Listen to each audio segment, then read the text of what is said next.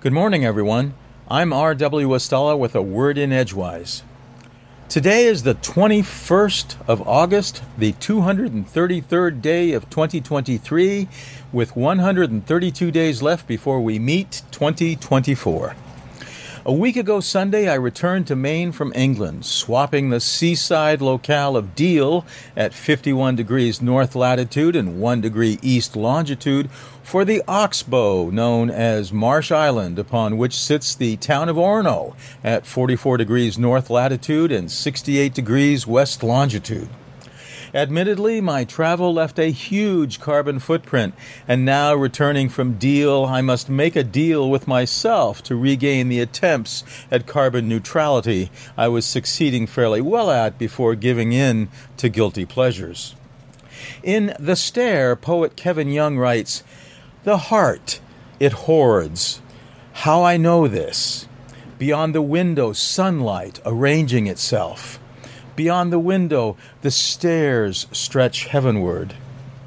Young describes perfectly the room my friend and fellow traveler Adam occupied at Molly's place at 49 The Marina in Deal. The double doors of his room opening to the outside stairs ascending to the street just across from the brief descending strand that leads to the shores of the English Channel.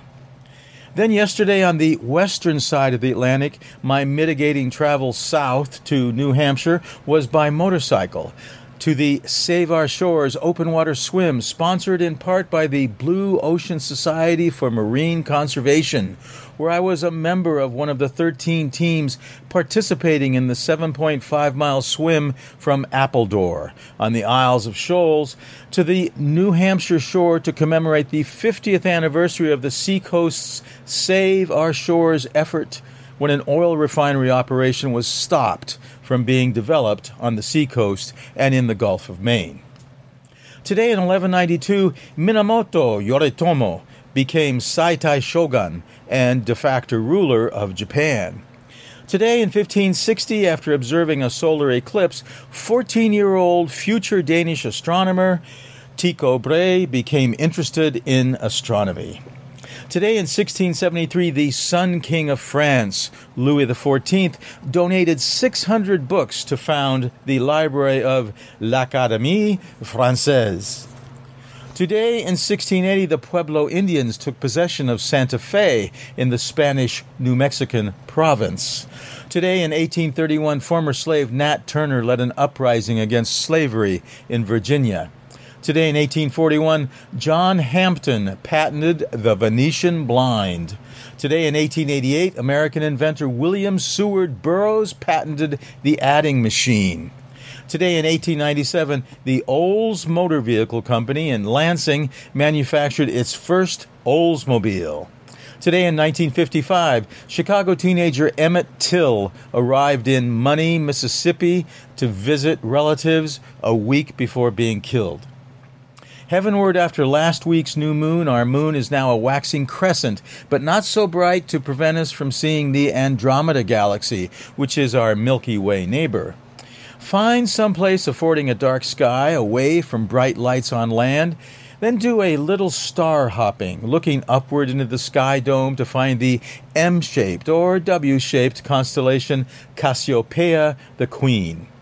The second star down from the top end of the W of Cassiopeia is Shedar, just to the left and almost in line with Andromeda. Today in 1936 in Philadelphia, basketball star Wilt the Stilt Chamberlain, who would reach seven foot one in height, was born to parents who were each only five foot eight. After displaying his talents in high school, Wilt was offered 140 different basketball scholarships and finally chose the University of Kansas, where he distinguished himself. Soon, his spectacular professional career, lasting 14 years, would follow as he set multiple records, including his last year of play, leading the Los Angeles Lakers through a 33 game winning streak, culminating in an NBA championship. Moreover, biographers such as Ed Morrow tell us Chamberlain, the basketball star, also achieved similar records in his romantic life. Today is the birthday in 1660 of Hubert Gautier, the French engineer who wrote the first published book on bridge building. In 1872, of Aubrey Beardsley, perhaps best known for his painting Salome. In 1879, of the first aviator to make a night flight, Englishman Claude Grahame-White in 1891 of American Prohibition era gangster Bugs Moran, in 1924 of American sports announcer Jack Buck, in 1932 of American actor, composer, and novelist Melvin Van Peebles, in 1938 of American country singer songwriter Kenny Rogers, in 1939 of American actor Clarence Williams III, in 1941 of American singer songwriter Jackie DeShannon, of American rock keyboard player Tom Coster from Santana, and of British British rock musician Tony Clarke from the Moody Blues. In 1943, of American vocalist Clyde May King. In 1952, of British punk singer songwriter Joe Strummer. And in 1956, of British Canadian actress Kim Cattrall. From Orono, Maine, I'm R.W. Estela with a word in Edgewise. Here's to the 10th official week of summer and to the 34th week of 2023.